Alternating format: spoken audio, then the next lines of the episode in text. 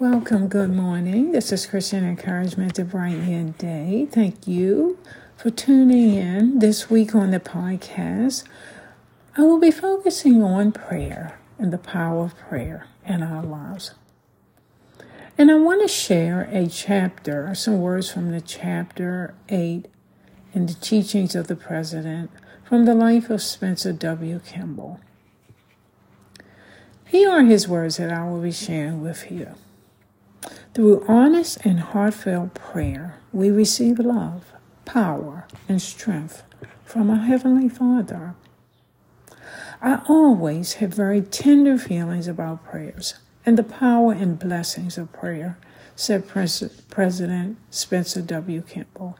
In my lifetime, I have received more blessings than I can ever adequately give thanks for. The Lord has been so good to me. I have had so many experiences in sickness and in health that leave me with no shadow of doubt in my mind and heart that there is a God in heaven, that He is our Father, and that He hears and answers our prayers.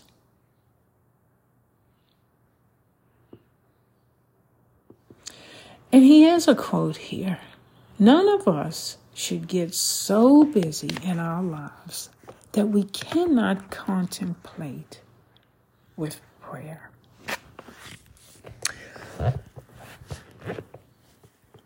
So, beginning in this particular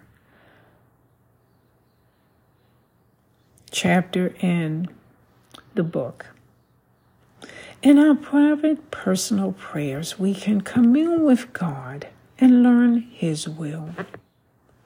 Some things are best prayed about in private, where time and confidentiality are not considerations. Prayer in solitude is rich and profitable. Praying alone helps us to shed shame or pretense, any lingering deceit.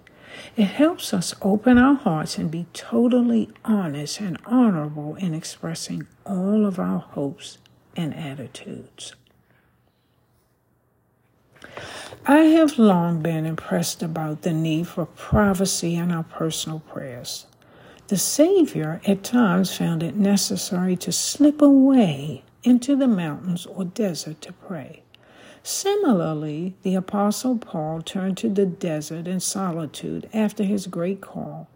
Enos found himself in solitary places to commune with God in the Book of Mormon. Joseph Smith found his privacy in the grove with only birds and trees and God to listen to his prayer. Observe some keys in his story.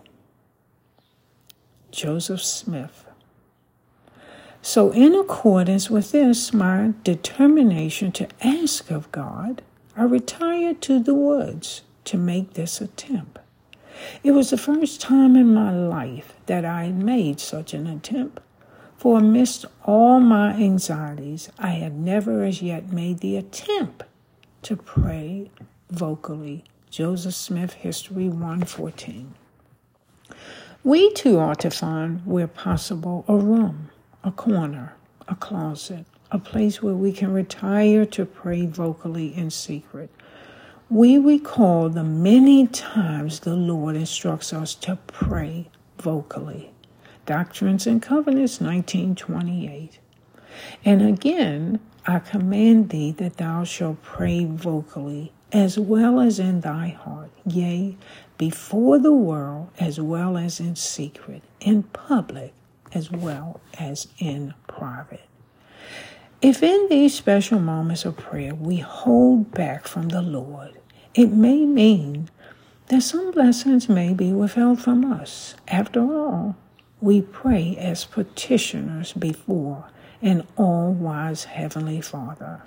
So, why should we ever think to hold back feelings or thoughts which bear upon our needs and our blessings?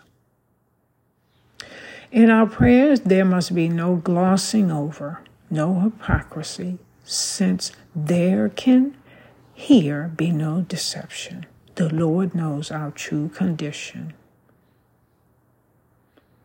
Do we tell the Lord how good we are or how weak? because we stand naked before Him. Prayer is such a privilege, not only to speak to our Father in heaven, but also to receive love and inspiration from Him. At the end of our prayers, we need to do some intense listening, even for several minutes. We have prayed for counsel and help. Now we must be still and know that He is God. Psalms 46 10.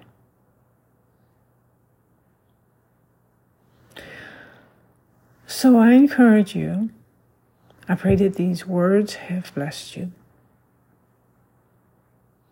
Take personal, private time in your life and commune with God and learn His will for you. This is Christian encouragement to brighten your day. May the love of God and the peace of God dwell in your heart always.